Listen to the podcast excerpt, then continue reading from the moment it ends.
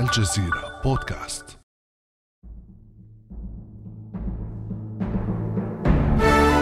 يتهادى في مشيته متبخترا واثق الخطى تلك عادته عند استقبال الزعماء وعند خروجه على جمهوره.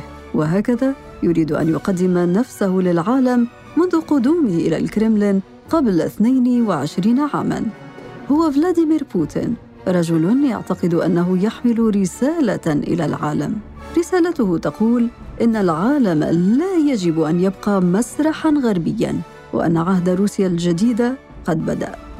ومنذ صعوده إلى رئاسة بلاده لا يخفي طموحه إلى تعزيز نفوذ روسيا في أكثر من منطقة حتى تلك المحسوبة على غرمائه الغربيين. لذلك وجد سلاحه وقمح بلاده وبضائعها الطريق إلى المغرب العربي وشمال أفريقيا. فكيف تزايد النفوذ الروسي في المغرب العربي؟ وما أدواته؟ وهل روسيا قادرة على تغيير الوضع الاستراتيجي في شمال أفريقيا لصالحها؟ وماذا عن استراتيجيات دول المنطقة في التعامل مع روسيا والغرب؟ بعد أمس من الجزيرة بودكاست أنا امال العريسي.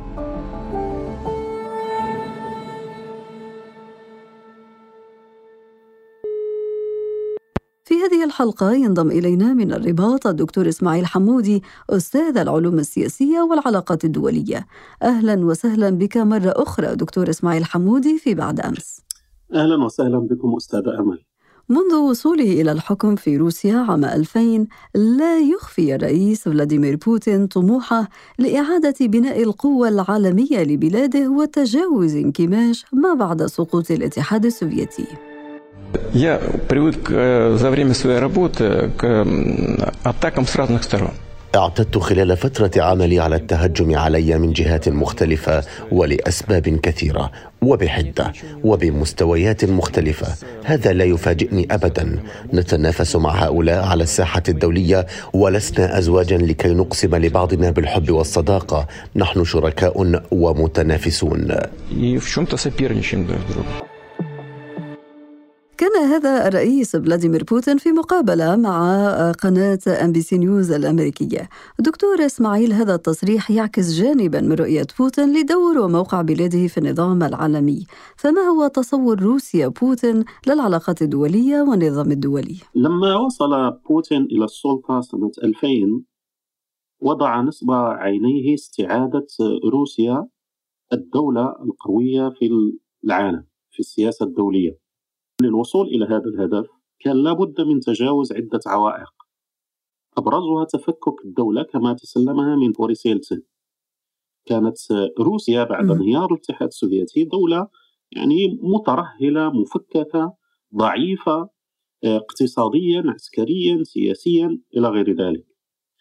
فمن أجل تجاوز هذا الوضع واستعادة دور روسيا الحيوي في السياسة الدولية كان لابد من إعادة بناء الدولة الروسية. على المستوى الداخلي اعتمد بوتين خطة تقوم على مرتكزين. المرتكز الأول هو إصلاح الاقتصاد عن طريق فكرة جديدة نوعا ما وهي بناء شراكة بين القطاع العام أي الدولة والقطاع الخاص. وعبر هذه الطريقة إصلاح الاقتصاد وخصوصا الصناعة العسكرية والنفط والغاز الطبيعي استطاع بوتين أن يجمع ثروة آه، مالية ساعدته في إعادة بناء الدولة كذلك كمؤسسات. وهنا اعتمد المرتكز الثاني في خطته وهو إصلاح المؤسسة العسكرية والأجهزة الأمنية وعن طريق ضباط الجيش وعن طريق النخب الأمنية ثم التكنوقراط أعاد بناء الدولة والتحكم فيها من خلال بناء نموذج في الحكم هو نموذج سلطوي آه، أوتقراطي أي حكم القلة. على المستوى الخارجي استعادة آه، دور روسيا في العلاقات الدولية قام على ما سمي حينها بمبدأ بوتين. هذا المبدأ يقوم على أن تعزيز دور روسيا في العلاقات الدولية رهين بالدفع نحو تعددية قطبية تنهي القطبية الأمريكية أو الغربية يعني هيمنة الغرب على السياسة الدولية. ثم تقوية دور روسيا في مناطق نفوذها التقليدية السابقة زمن الاتحاد السوفيتي ورفض مثلا توسيع حلف الناتو إلى الجمهوريات السوفيتية سابقا أي توسيع حلف الناتو شرقا وبناء تحالف مع قوى دولية كبرى ما سمي حينها بالمثلث الاستراتيجي الذي يضم ثلاث دول كبرى هي روسيا والصين والهند. عبر هذا التصور انطلق بوتين في استعادة دور روسيا الحيوي في العالم وطبعا هذا هذا التوجه لن يبرز بشكل واضح إلا في ولايته الثانية وخصوصا في خطابه أمام في مؤتمر الأمن بميونخ سنة 2007 لما وجه خطابا حادا للغرب بعض مضامينه هو أن زمن القطبية الأمريكية قد انتهى والآن يجب إعادة بناء النفوذ وبناء السياسة الدولية على أساس متعدد الأقطاب. في هذا السياق دكتور بما أنك أشرت إلى خطاب بوتين عام 2007 هذا الخطاب الذي نشأت على إثره مقاربة وصفها الكثير من الباحثين والاستراتيجيين بالبوتينية. فما هي خصائص هذه المقاربة البوتينية إذا جاز لنا أن نستعير هذا التوصيف؟ هذا مفهوم نظري. البوتينية مفهوم نظري. نحته الباحثون في العلاقات الدولية وفي السياسة الروسية السياسة الخارجية الروسية لوصف ممارسات بوتين في آه، على المستوى الداخلي وعلى المستوى الخارجي. على المستوى الداخلي البوتينية هي توليفة آه، انطلاقا من خطابات بوتين ترتكز على ثلاث مرتكزات. النقطة الأولى هي القومية السلافية.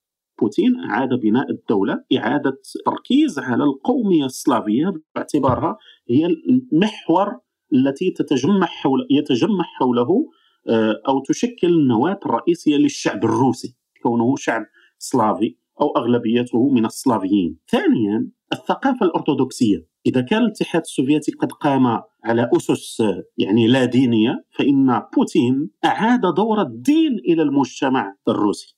وثالثا الوطنية الروسية.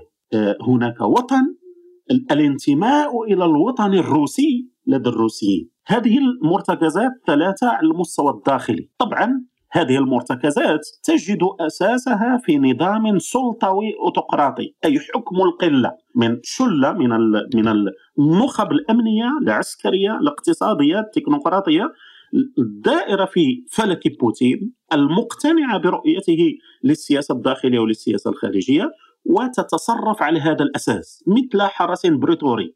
وماذا عن مبادئ المقاربة البوتينية على المستوى الخارجي؟ على المستوى الخارجي بناء هذا المفهوم النظري انطلق من خلال ممارسات روسيا في عدد من المناطق. في سنة 2008 تدخل بوتين بالقوة العسكرية في جورجيا.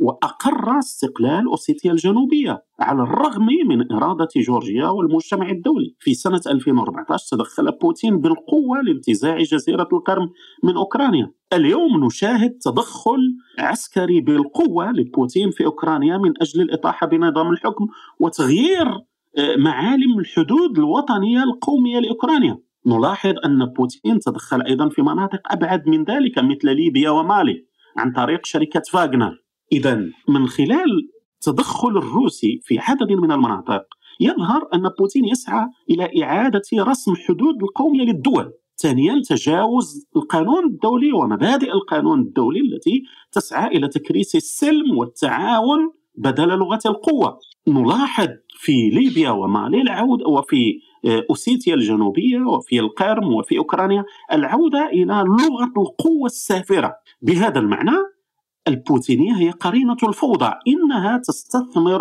في الفوضى على المستوى الدولي بحيث في حالة السلم والهدوء والتعاون لا تحضر روسيا كقوة معتبرة لكنها تظهر كفاعل قوي في الأزمات وفي استغلال وفي إشعال الحروب. روسيا اليوم لم تستطع أن تنافس في أوكرانيا، لم تستطع أن تفرض إرادتها السياسية في أوكرانيا فانتقلت إلى لغة الحرب. بهذا المعنى ما تفعل البوتينية هي قرينة الفوضى. إنها تستثمر في الفوضى. لا تقدم أي نموذج للعالم يمكن الاحتذاء به سوى دعم التسلط في منطقة الشرق الأوسط وفي شمال إفريقيا ودعم الفوضى والاستثمار في الفوضى في ليبيا وفي مالي وفي أوكرانيا اليوم وفي القرم وفي في القوقاز إلى غير ذلك.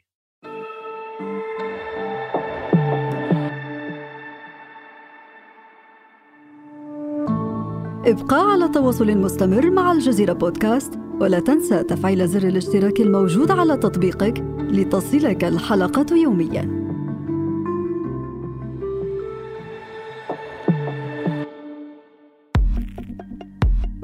مطلع الألفية الحالية النفوذ الروسي يتزايد في منطقة المغرب العربي ويعكس ذلك تطور مستوى العلاقات السياسية والاقتصادية بين روسيا ودول هذه المنطقة. من المعروف أيضا دكتور إسماعيل أن علاقات دول المغرب العربي مع موسكو ليست على الدرجة نفسها سواء تاريخيا بين الحرب الباردة بين الاتحاد السوفيتي والغرب أو حاليا. الجزائر وليبيا تعتبران من الحلفاء التقليديين لروسيا فيما كان المغرب وتونس محسوبتين على المعسكر الغربي. هل يمكن أن نعطي نظرة ولا مختصرة على تطور الوجود الروسي في المنطقة؟ خلال العقدين الماضيين دكتور إسماعيل يعني منذ صعود بوتين إلى السلطة؟ الوجود الروسي في شمال إفريقيا تطور بشكل تدريجي. لما وصل بوتين إلى السلطة كانت هذه الدول تونس والجزائر والمغرب خاصة هم من بادروا وسعوا إلى بناء تحالف مع بوتين. نتذكر بهذا الخصوص آه، زيارة الرئيس السابق للجزائر عبد العزيز بوتفليقة سنة 2001 إلى روسيا ثم زيارة الملك محمد السادس إلى روسيا سنة 2002 قبلهما التقى الرئيس زين العابدين بن علي آنذاك الرئيس التونسي السابق ببوتين على هامش الجمعيات الأمم المتحدة في نيويورك. لكن روسيا لم تبدأ في الاستثمار في هذه المنطقة بناء نفوذه في هذه المنطقة إلا خلال الولاية الثانية لبوتين. ففي سنة 2006 رأينا زيارة أول زيارة لبوتين إلى المغرب والجزائر وهذه الزيارة تميزت بالإعلان عن اتفاقات عسكرية اقتصادية في الجزائر واتفاقيات عسكرية تجارية في المغرب.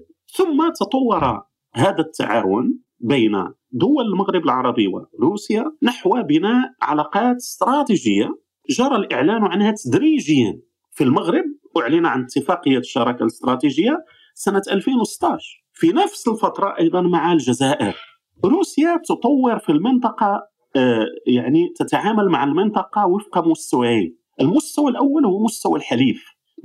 بمعنى مستوى علاقات استراتيجية جوهرها سياسي عسكري وهنا تظهر الجزائر بالدرجة الأولى. فالعلاقات الروسية الجزائرية هي علاقات سياسية عسكرية بالدرجة الأولى. الاقتصاد حضور الاقتصادي فيها آه، يعني آه، في بدرجة أقل.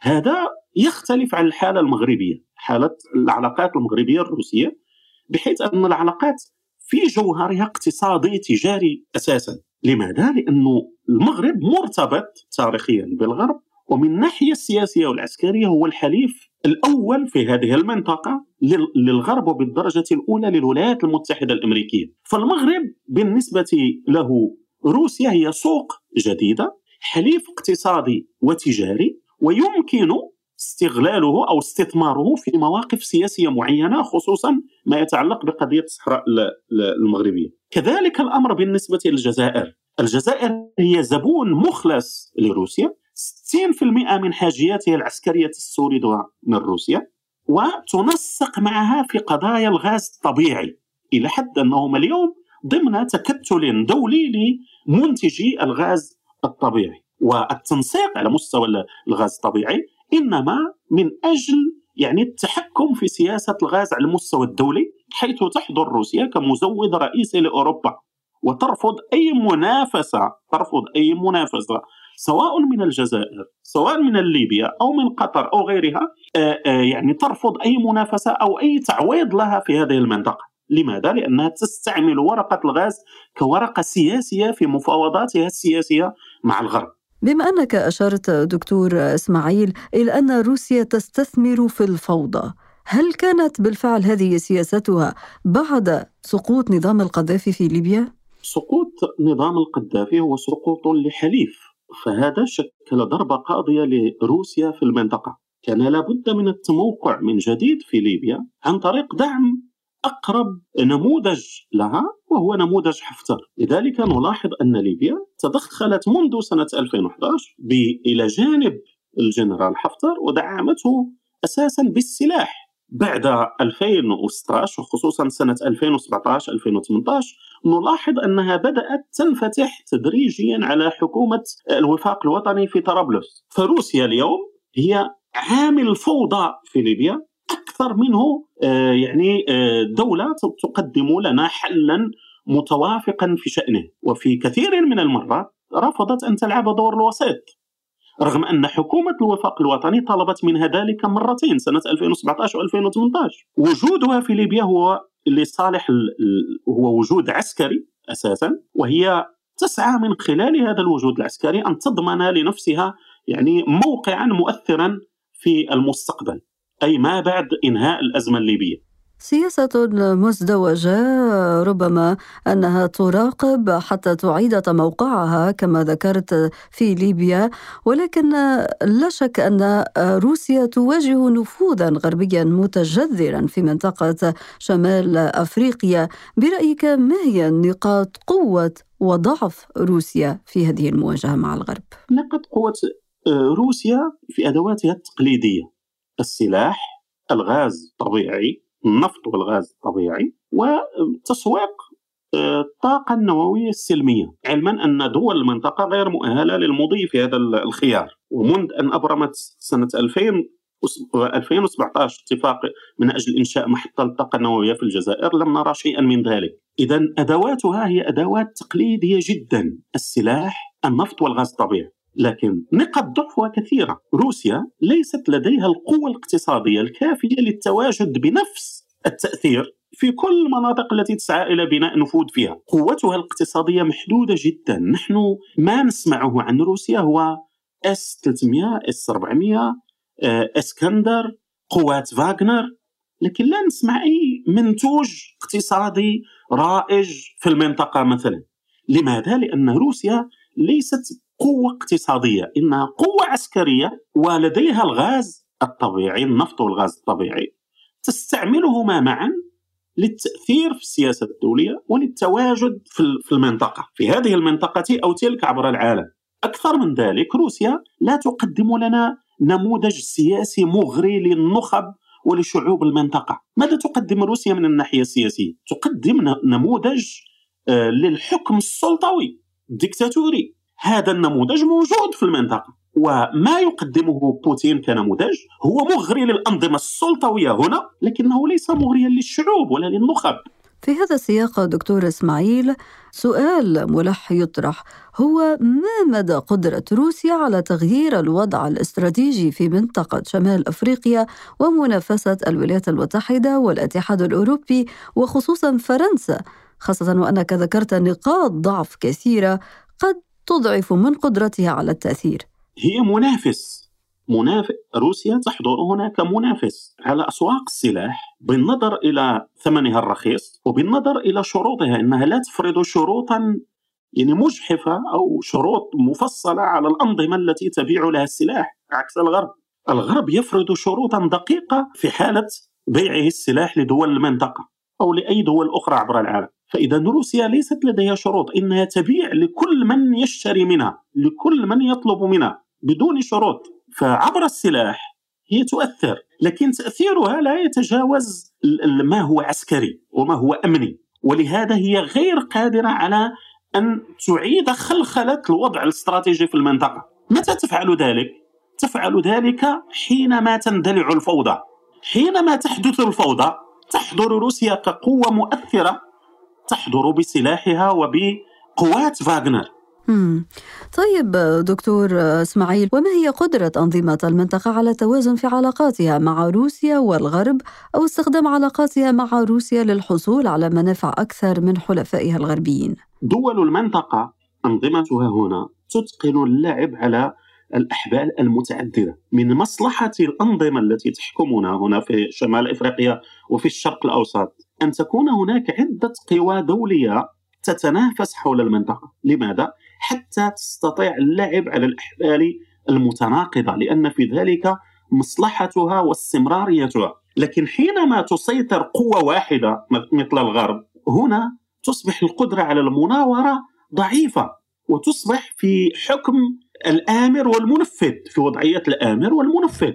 دول المنطقة من مصلحتها أن تلعب على يعني إحبال متناقضة، من مصلحتها أن تبني علاقات ولو محدودة مع روسيا لكي تستعملها في علاقاتها مع الغرب، فهي تناور تبتز الغرب بروسيا وتبتز روسيا بالغرب.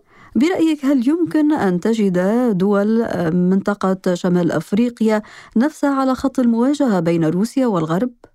لا هي هي الآن تفضل الحياد. في الصراع بين روسيا والغرب نأت دولنا في الشرق الأوسط وفي شمال إفريقيا بنفسها عن المواجهة، لاحظوا أن الدول العربية في شمال إفريقيا والشرق الأوسط التي ادانت الغزو الروسي لأوكرانيا قليلة جدا، لماذا؟ لأن كل دول المنطقة الآن تدرك أن من مصلحتها أن تقف على الحياد لكي تستثمره لاحقا من أجل خدمة مصالحها، هي هي تعرف أن روسيا تغزو أوكرانيا لكنها لا, لا تقول ذلك. لماذا؟ لأنه ليس في مصلحتها. ولأنها أيضا عانت جدا من التوافق الاستراتيجي سابقا بين الغرب والاتحاد السوفيتي. حينما تتوافق هذه القوى الكبرى تدفع الدول الضعيفة مثل دول شمال إفريقيا الثمن عاليا. اليوم هناك تناقض بين هذه القوى الكبرى فهي لجأت إلى الحياد من أجل استثماره وتقوية دورها في المناورة وفي خدمة مصالحها أساسا.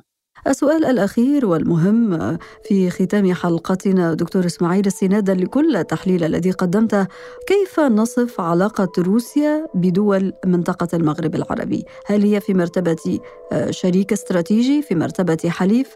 كيف يمكن أن نصنف هذه العلاقات؟ هي في وضعية حليف بالنسبة للجزائر لكنها في وضعية شريك استراتيجي بالنسبة لتونس والمغرب وفي وضعية أقل بالنسبة لموريتانيا. هي في وضعية حليف بالنسبة لحفتر لكنها في وضعية أقل من ذلك حتى أقل من شريك بالنسبة لحكومة الوفاق الوطني في طرابلس. فهي تلعب على هذه هي بدورها تسعى إلى خدمة مصالحها من خلال تنويع طبيعة العلاقات آه، بين مع هذه الدول. نعم. الدكتور إسماعيل حمودي أستاذ العلوم السياسية والعلاقات الدولية من الرباط، شكرا جزيلا لك على كل هذه التوضيحات والمعلومات المهمة. شكرا جزيلا أستاذ أمل. كان هذا بعد أمس.